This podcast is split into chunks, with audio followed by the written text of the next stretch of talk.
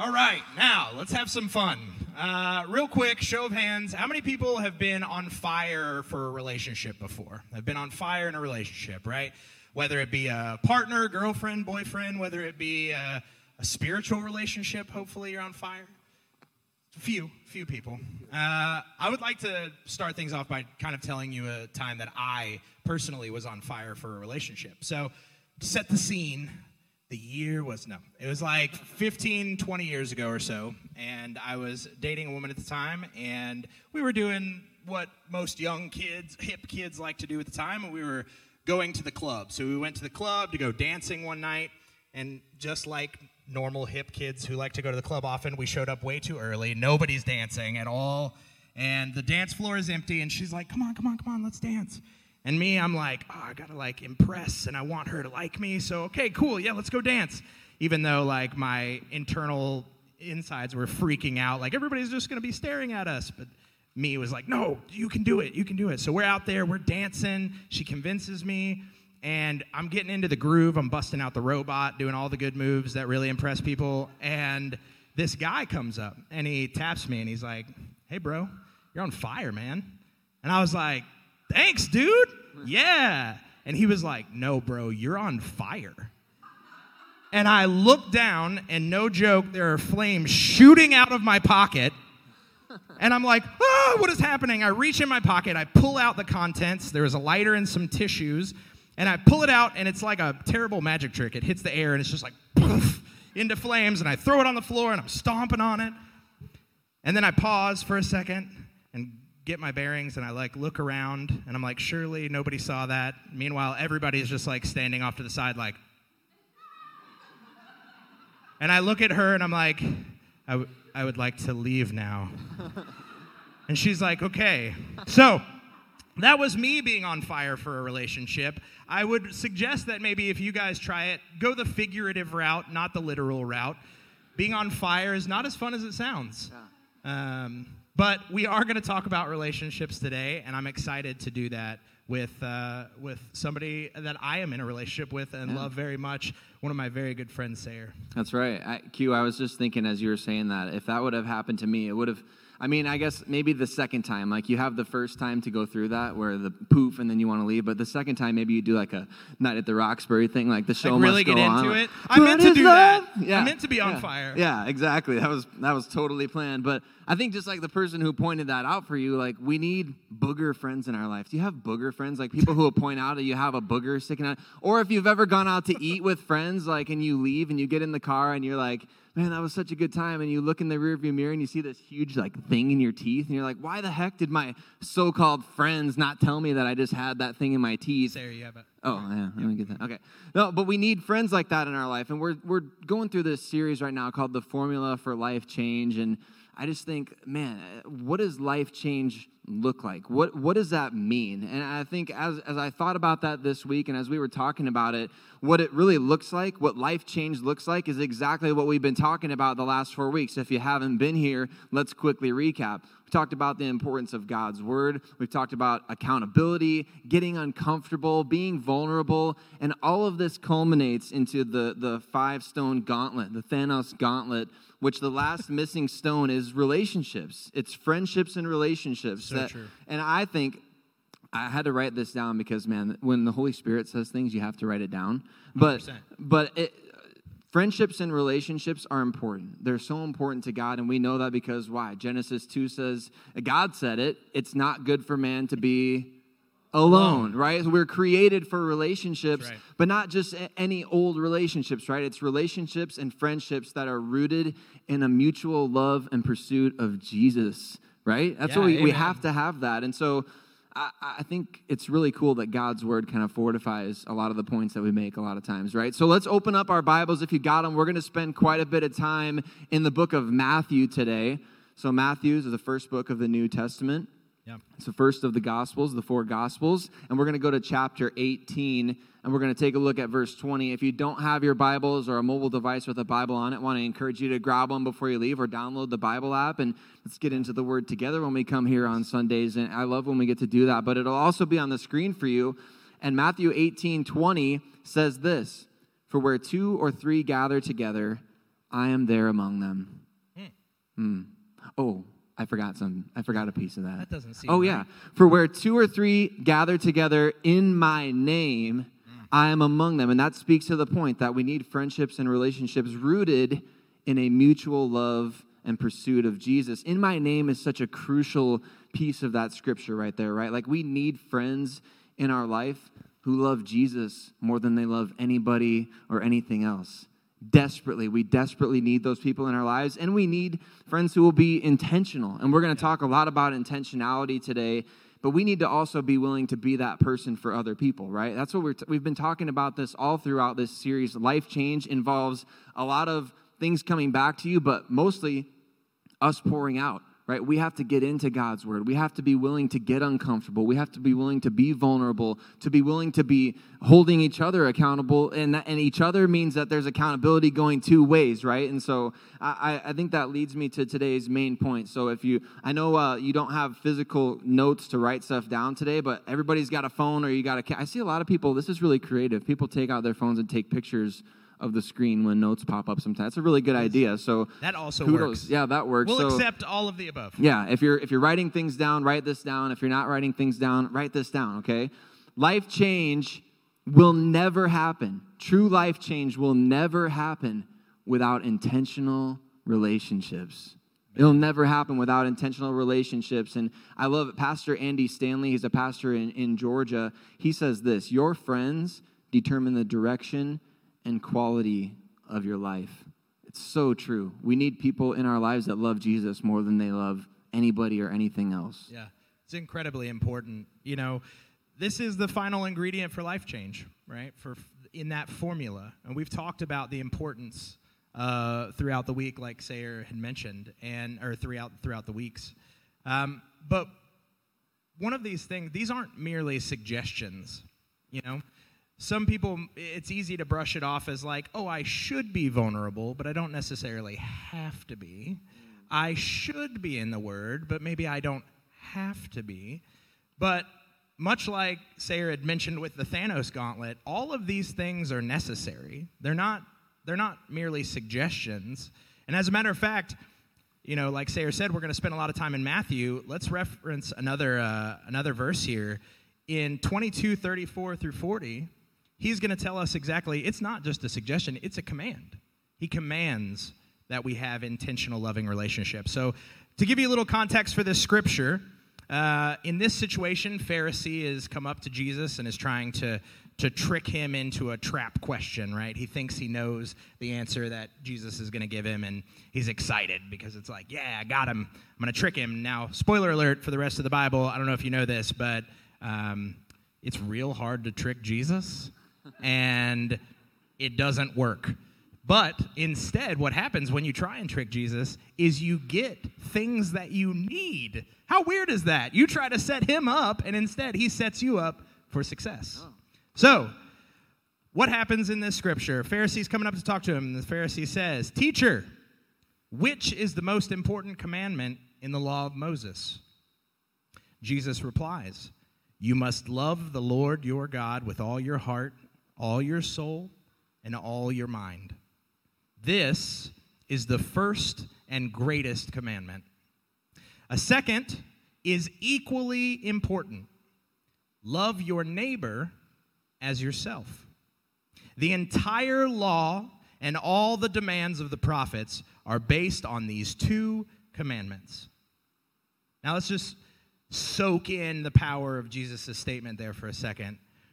Talk about intentional relationships being more than a suggestion, right? He says that loving God and to love someone is to have a relationship with them. Loving God with all your heart, soul, and mind is the most important. And the second, and equally as important, loving each other intentionally. I mean, I don't know about you, but that doesn't sound like a suggestion to me.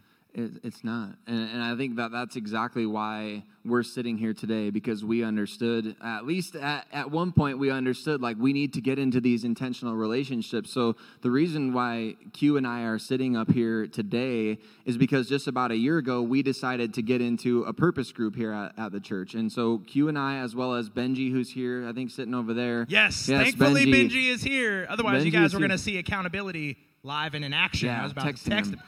Where you yeah, at? we we be texting each other. I, I think Monty, you told the story about that last week, or Cassie texting uh, people who didn't show up on Sunday, and we do. We do that to hold each other accountable because we made a decision. We signed a covenant to like get intentional about our relationship with each other, with God, to be vulnerable, to be accountable. And the reason that we did that is because we know what Proverbs 27 17 says. Maybe you've seen this tattooed on the wall of like a, a gym or like on somebody's t shirt or maybe on a bumper sticker of a car.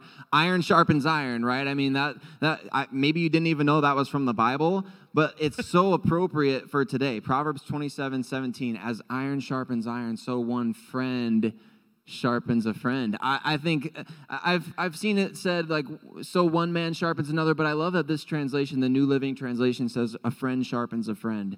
And that's exactly what we we need so desperately because life change is never going to happen without intentional relationships, and we understood that. So that's why we we we joined the purpose group. Or I met Benji initially uh, during life group. So it's not just purpose groups where these intentional Oh. things happen. It's during life groups. It's in celebrate recovery. It's in so many different things that we have available here at the church for you to be able to get involved and get into intentional relationships. And I would contend if you're not being challenged, just like we talk about iron sharpening iron, by the way, that's not just a, a permission to point out flaws in other people. As we talked about on Friday, I was ta- talking with Dave. He, he was talking about that. And it, it's not just a permission verse to say, like, hey, I need to point out a flaw that you have because it's iron sharpening iron, and I need to point out what you're doing wrong. No, it, it's meant that we sharpen each other because how many of you know you go into battle with a dull blade, man, you're, you're not going to last very long out there on the battlefield. And so it, we need to be willing to challenge each other because healthy things grow. And if you're not growing, I would contend that you're dying. And if you're dying, what are you offering to other people? What are you offering to those people in your life that you love? And I love that we've talked about the importance of accountability and vulnerability in this series because it's taught us like this is not just a one way street, right? No, it requires two active participants.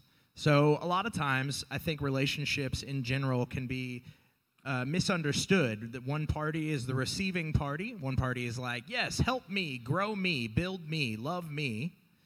But they often forget the part that is, but I in turn need to grow you, build you, love you the same way.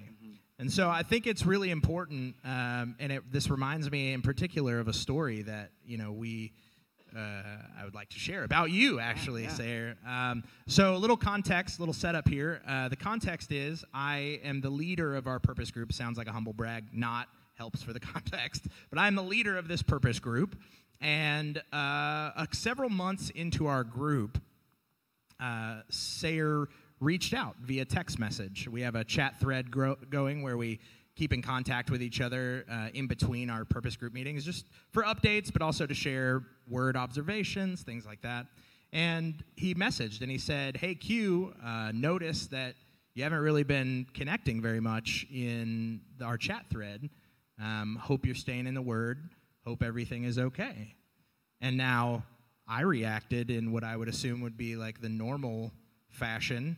And I looked at that text message and I was like, how dare he call me out about the thing that I am aware that I am avoiding? This is absolutely ridiculous. What a terrible friend Sayer is. And uh, much like a grown adult man, I ran to my wife and I was like, Sayer's picking on me. To which she responded, okay, she let me like vent. He said that uh, I'm not texting enough. Well, I feel like I'm texting and I don't know. And then, you know, she was patient and she waited. And at the end, she goes, hey, not for nothing, just gonna throw this out there. Do you think that maybe he wasn't messaging you to pick on you and instead was messaging you to genuinely make sure that you're okay and to help kind of get you on track? And I listened to that and I was like, yeah, I'm sure that's exactly. Yes, I was getting to that point right after I finished complaining. Uh, yes, definitely that's probably what he was doing. And I went away and I sat on it. And the more I sat on it and the more I thought about it, the more I realized that Sayer had reached out in love, the more grateful I became for that message.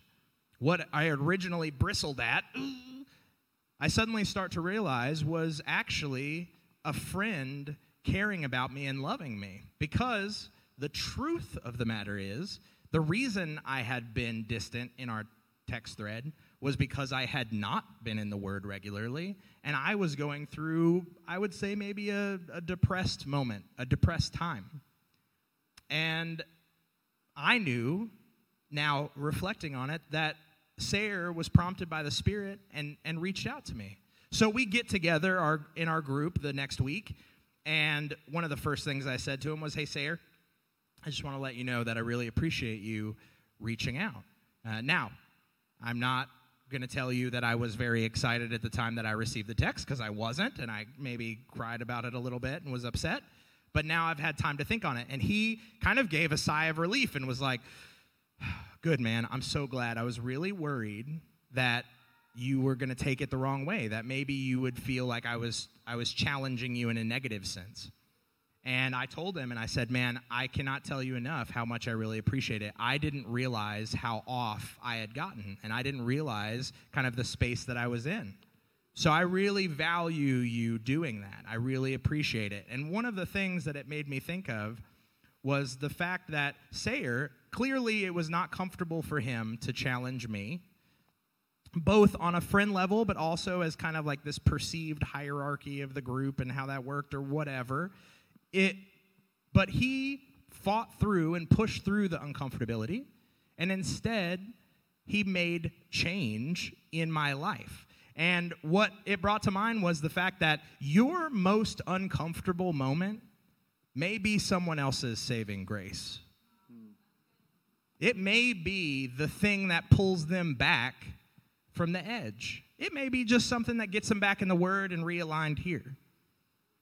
But for you to make yourself uncomfortable is a, is a great sacrifice to grow your, your fellow person, whoever you may be in that relationship with. Yeah, and, and it has to be coupled with relationship equity, right? Like I said, iron sharpening iron is not an opportunity for us to just be like, hey, I, I, see this in you and I don't like it, so change it. And they're like, What are you talking about? I don't even know who you are. When you give somebody permission to speak into your life, that kind of thing, it, it can it, it can go from being seen as a harsh criticism to understanding that the Holy Spirit is convicting. It's a huge, huge difference between those two things when you have a relationship with somebody. Just like I'll never forget, I had a great relationship with my youth pastor when I was maybe 15, 16 years old he kind of became one of my good friends. Like, I, I, would see him at the school all the time because he was a substitute teacher. He was one of everybody's favorite teachers. And I absolutely loved this guy. And that was part of the reason why, uh, when my mommy and daddy made me play music at the church, even though I didn't want to be there, I was happy to be there because I really liked the youth pastor. He was such a, he, he was so nice to me. And, and at that time like you really like in, you guys all know this at that time in your life you need people that will value you as human beings and he did exactly that. He valued me as a human being so i was willing to listen to what he had to say. But that did not stop me from being upset about having to be at the youth group when I didn't want to be there, which was every single week because, well, my friends are playing rec league basketball and I would much rather be doing that. Or even eh, for those of you who binge right now, I don't think anybody really knows what binging TV is unless you grew up with the MTV shows of old, like Next and Room Raiders and. Oh, you mean shows like where they decide to completely delete your car's trunk and put yes. a fish tank in its place? Yes, because you had a magazine in the car with a fish on it. Therefore, you must love fishing and fishes. And to have fish. a fish tank yeah. trunk. Yeah. A fish trunk. Pimp My Ride, Cribs. I was binging all that stuff, and I'm like, why are you pulling me from MTV and Pop Tarts when I, you know, that, that's what I want to be doing as a 15, 16 year old kid. So when they forced me to go to the youth group, I wore that on my sleeve, very much so. I, I showed that I did not want to be there. I would go like work out every, a, a couple days during the week, and I would show up on Wednesday night like in my gym clothes. And this youth pastor, Jamie, who who I I know loved me, he came up to me after probably a, a, year of this going on, me coming late, leaving early, not building any relationships, clearly showing that I didn't want to be there. He came up to me, and I don't remember the exact words that he said to me, but I'll never forget how he made me feel because he told me essentially, like, hey, man, you're here for the complete wrong reasons. Like, I know you're showing up, and I know that you're being part of the team, like, you're playing drums and playing guitar and things like that, but like, he, and he was even trying to be nice. He's like, I see you, you've been in the gym, but like, you don't need to wear your gym clothes to, to youth. Like, you know, go home and shower and like change and things like that before you come. And he was really trying to value me by calling out these things that like Q was just talking about in his story, like I already knew these things were true, but for somebody to point it out to me, I, I didn't know how much I needed it in the moment. So what did I do? I went home and told my mommy, just like you told your wife. Like any and, good yeah almost adult man. Almost, yeah, yeah, teenage, yeah. So, and, and I think like when when I did that, my mom was like, "I'm calling the church right now," and I was like, "No, please don't!" Like that's even more embarrassing. But like she insisted. She called the church. She got a hold of the youth music guy. wasn't even the youth pastor, and she's just ripping this guy a new one over the phone. And I can hear it from the other room, and I'm like. I'm so embarrassed and I'm so ashamed. And then, like, the Holy Spirit just totally convicted me in this moment. He's like, uh, it's like he put his hand on, on my leg and he's like, hey, you know, uh, you know, Jamie was right, right? Like, you know, he was right. And at, you know, even even as a teenager, which by the way, if you're a teenager in this room, 1 Timothy 4:12 says that don't ever let anyone look down on you because you're young, but in all things set an example and be an example in the way that you live and love and act and that's what you need to live by. That's what Jamie told, taught me to live by, and it changed my life. So believe that about yourself, but I, I just sat there in my room and I just cried.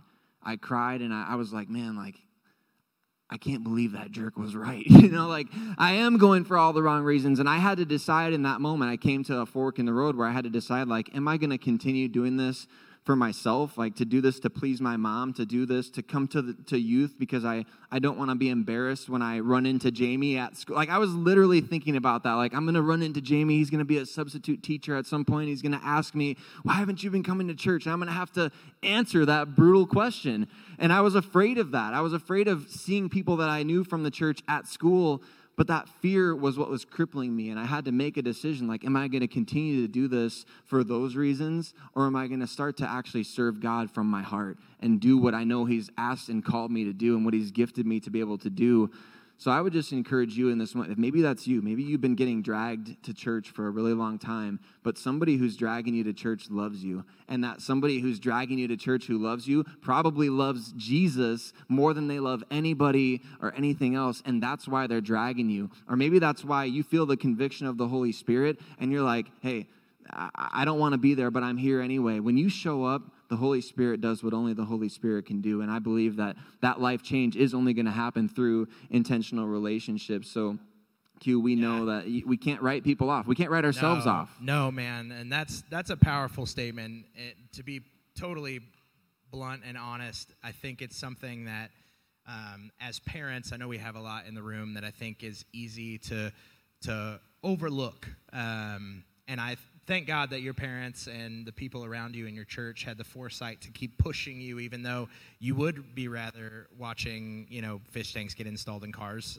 Um, they realized that that's not what was best for you in that moment, um, and it makes me think of a situation that that I had uh, several years ago. So, for those of you who who know maybe a little bit of my background, and for those who don't, uh, I was an atheist until about three years ago when, um, again, a church reached out to me in, uh, in faith and offered me a love like I had never experienced. And it changed my world and introduced me to the most important relationship in my life.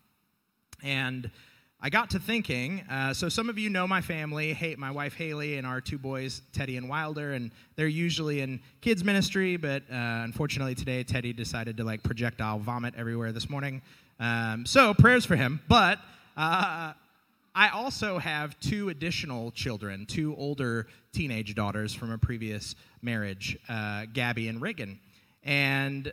Uh, several years back, while I was still deep in my atheist ways, they came to me. Um, now, I grew up in the South. I'm from the South, so churches in the South are like Starbucks. They're pretty much like every on every corner, and so they're inundated in a lot of good ways uh, by faith. Um, and so my my daughters had kind of a tangential understanding of faith and of relationships, and they were at a pivotal point, a pivotal point in that relationship. And they came to me, as a lot of children will, to their parents, and and asked me if that was where they should be going, if that was the direction and, and, and a relationship with God was something that was important. And like any good atheist, I told them, well, God doesn't exist. So, no, that's a waste of your time. Educate yourself. Man, silence. That's about that's about how the reaction should be because I made one of the most grave mistakes that a parent can make. And I turned my children away from their one path to salvation. And upon finding a relationship with God years later, I realized the mistake that I had made. And I dedicated myself to trying to figure out how to bring home my lost sheep. Because ministry starts at home. And I realized that it was integral to me to make sure that they were saved at the end of the day if I did nothing else. And so we've been fostering that relationship. And uh, Haley had a great idea earlier this summer. My daughters were coming to visit, and she was like, hey, why don't we buy them Bibles, right? Like this really nice, leather bound, kind of keepsake Bibles. Brilliant idea. And she was like, but let's take it a step further. Let's really be intentional with the gift. And let's go through for a couple weeks leading up to them coming, let's go through and let's highlight verses that mean something to us, right?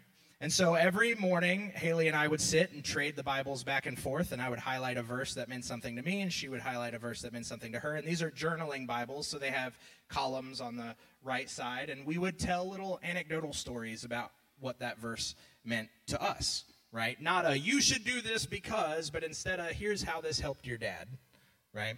And so during that process, Haley looked at me one morning and she said, uh, she said, I have this weird feeling. Now, to give you context, their mother is also not a person of faith, right? So no chance, right? They their their dad is telling them not to worry about it. Their mom is telling them not to worry about it. So why would they worry about it? So Haley tells me, Hey, I have this weird feeling. She casted some vision on me. I have this weird feeling that your, your ex wife, their mom, may come to faith during us trying to save the girls. And I let out maybe the heartiest laugh I have ever let out in my entire life. Ridiculous. But my daughters, definitely, for sure. They'll probably be saved. But her, hopeless. And I was like, all right, well, let's do this this Bible thing. Very cute idea. Love that you want that for her, but um, let's do this. So they come and we gift them these Bibles, and I'm not exactly sure what sort of reaction I was expecting. I don't know if I was expecting them to just like fall on the floor and be like, "Thank you, Dad. This is what we needed. We're saved now," or if I was just expecting them to just be like, "Thanks." But it was somewhere in the middle, and it was just kind of a thanks. I appreciate that and we didn't push on it too hard because, you know, a lot of times intentionality requires a gentle touch. And so I gifted it to them, and about a day later, I'm overhearing a conversation. Uh, as a dad, I'm listening, I'm spying on a conversation that my daughter is having with her mom. And in that conversation, I hear her tell her mother about this Bible that she got from us. And I hear something that rocks my world. What I hear is her mom say, I'm so glad that you got that. And just so you know, if you ever want me to read the Bible with you, I will. and I realized a couple of really integral facts in that moment. One, that I had completely written off their mother from salvation. And the second part is imagine if God had done that to me.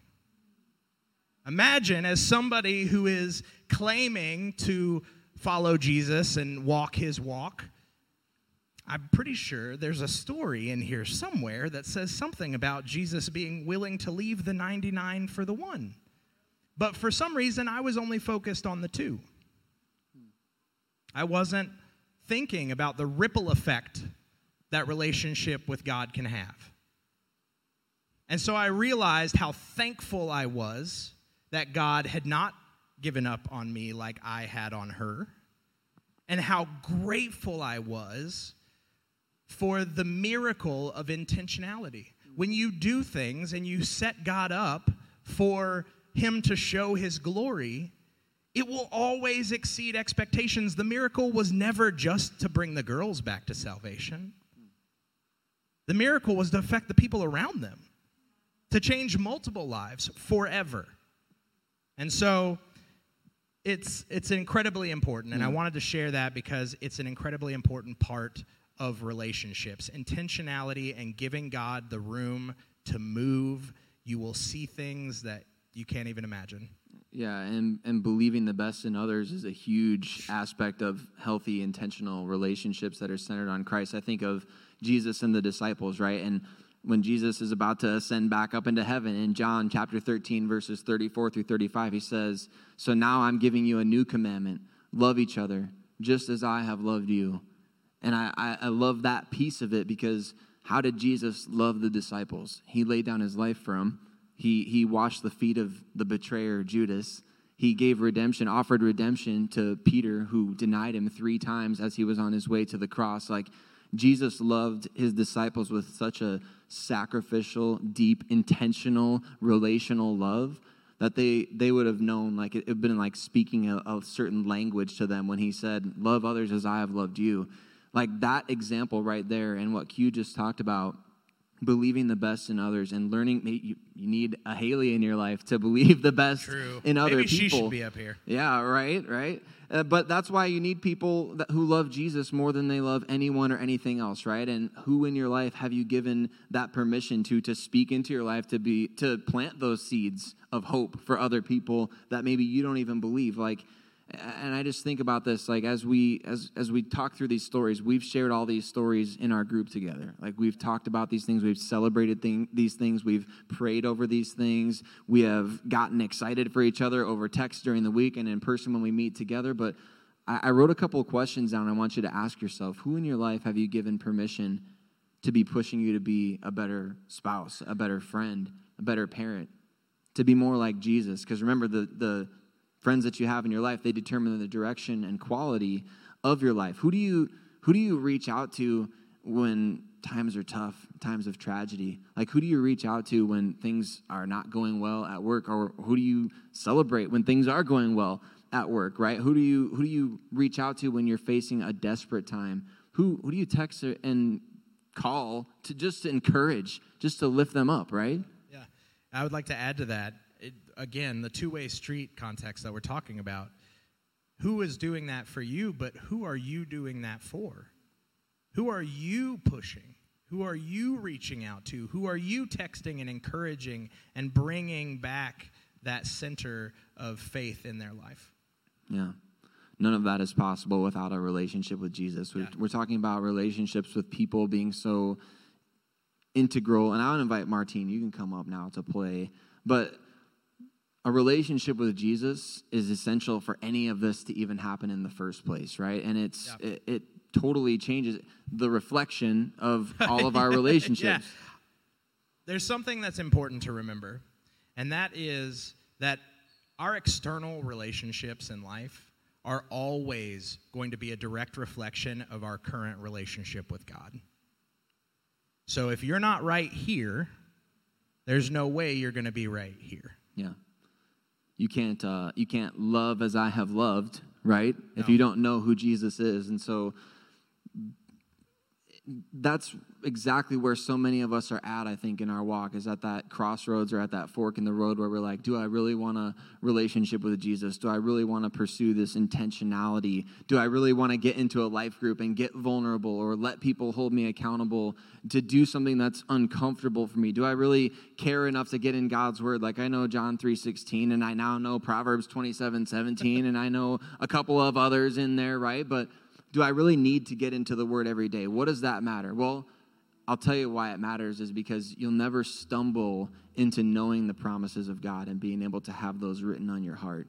Like, I think a lot of times we just hope in relationships with Jesus or people that this divine intervention, lightning strike type of thing, like expecting to go to Disney World and, and expecting to see somebody that you know at Disney World. It's like, well, that's never going to happen. Why? because that stuff is just it's such a random random occurrence but jesus he's available every single day he's he's right there yeah that's the thing it, the key is and we've talked about it intentionality right we said it at the top life change will never happen without intentional relationships to give you an example me being an atheist like i said grew up in the south surrounded by church i knew the stories I knew the Bible. I knew who Jesus was. I knew that he died and I knew that he supposedly came back to life. I knew these things, but it didn't mean knowledge didn't equal a relationship. And I realized about a year and a half ago that my atheism wasn't a belief structure, it was a defense mechanism. What had happened was, I had sat in church as a kid and I had watched all of these people around me have spiritual experiences. I had watched people crying, weeping after hearing a word. I've watched people raise their hands and dancing in the aisles during praise and worship. I had seen all of these things, but what I didn't understand was why was I not feeling that? Why why I'm listening to the stories, I'm here, why am I not feeling it? And the answer was is because I wasn't seeking it. I was wanting what everybody else just had so I could be part of the group. It wasn't a desire for an intentional and direct relationship. So fast forward, my defense wall's up, and I'm like, well, I've figured out the actual secret. The actual secret was there was no God, and all of these people were faking. And I am just smart enough, I guess, to see beyond the fake show that they put on every Sunday. And that's what I convinced myself. And I went out into the world with that same belief set, and I convinced my kids and I convinced others that I interacted with because our actions and interactions, they have consequences.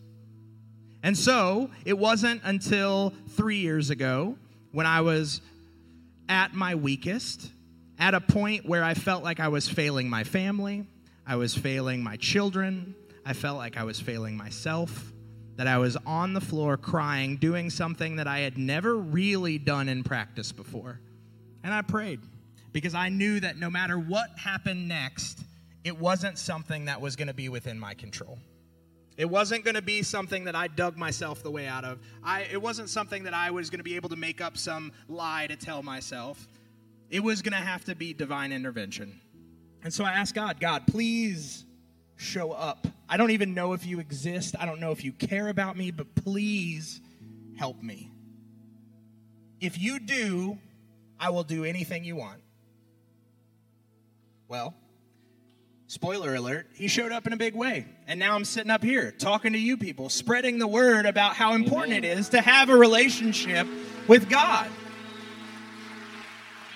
Because, like we said, life change will never happen without an intentional relationship. That's right. Ask and it will be given to you. Seek and you'll find. Knock and the door will be open. The host can't know you're at the party unless you knock on the door, right?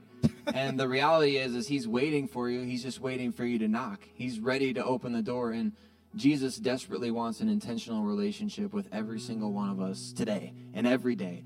He doesn't just want it on one day. He doesn't just want it on the day you declare your faith through baptism. He wants a relationship with you every single day, and it's available to you every single day. And I want to just invite us right now. If that is you today, you need a relationship with Jesus, so you know you need it.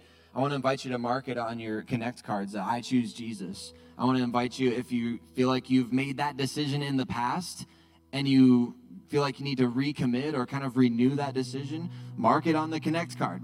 I, I recommit my life to Jesus. Why? Because we can't do this alone. And we use those Connect cards to be able to reach out to you, to do exactly what they say, to connect, to get in touch, to walk alongside every single one of you. If you're watching online, text Jesus to 402 628 7166. Let us know that you're ready to intentionally seek, that you're ready to have that relationship in your life. And maybe the Holy Spirit is convicting you to join a group today. Right outside, there's tables that you can check out all of the different life groups at Meadows Church. You can sign up for Celebrate Recovery, where anybody and all of us with hurts, habits, or hangups are welcome to join that as well. But don't leave today without taking the next step. As a matter of fact, Hugh, I think what we should do today is we should do a little bit of practicing what we've been preaching, yeah. right? Getting yeah. uncomfortable. I couldn't agree more. I think it's an opportunity for us to, again, like we said earlier, your most uncomfortable moment could be just the thing that saves somebody. And there may be somebody in this room, I guarantee you, there is somebody in this room right now who needs that encouragement, who needs that prayer, who needs that intentional relationship with God. So I would encourage you, and Sayer, I think we are on the same page mm-hmm. here. Let's use this time to get together to pray together, to, to get to know one another. You're never going to get to know somebody by being like this every Sunday. Hey, good to see you. See you later. How you get to know somebody is by getting together. We've talked about all the ingredients of life change being vulnerable, being open, being willing to be uncomfortable. Let's do that right now. Yeah. We all have that opportunity. Yeah, let's group up, groups of five or six. I've uh, I've asked some of the worship and production team to be looking out. If you don't feel like you can lead a prayer or anybody in your group can lead out a prayer, the prayer team is all around the room. I want to invite you to just have one of them come over and join your circle and and pray over you. Yes. And we have specific prompts as well on the screen. Like if you're like, I, I'll pray, but I don't know what to pray, we'll have specific prompts that you can pray up on the screen as well so you can pray over something, pray over each other. Or if somebody in your group has a specific request, but if you're new to Meadows Church, we are a house of prayer. We, we, we believe in the power of prayer because we've seen what God can do through it.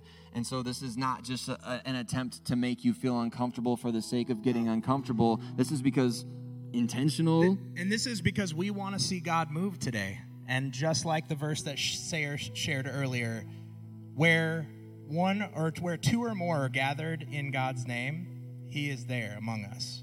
And we want to see that. I want to see Him move in the ways that only He can right now. If you don't feel comfortable praying in front of people, take your group to, a, to the prayer room. Pray there. But but whatever you do, do it with intention and love each other because that's the only way that we're really going to see change happen. That's right. So let's pray together, church. Yes. After you're done praying, we'll take just the next three to five minutes. We'll pray together. After you're done praying, you can go ahead and meet some new people out in the welcome area, sign up for a life group recovery, things like that. But, church, we love you so much. God bless you. Make it a great week. We'll see you soon. Hey, I want to thank you so much for tuning in today. But don't stop there. Like or subscribe to this channel so you don't miss a single video, update, or message. And not only that, share this message with a friend or somebody that you know. So many people out there need hope and encouragement, and you have the ability to bring that to them. Finally, if you're in the Omaha area, we would love to have you join us. We would love to meet you. God bless you.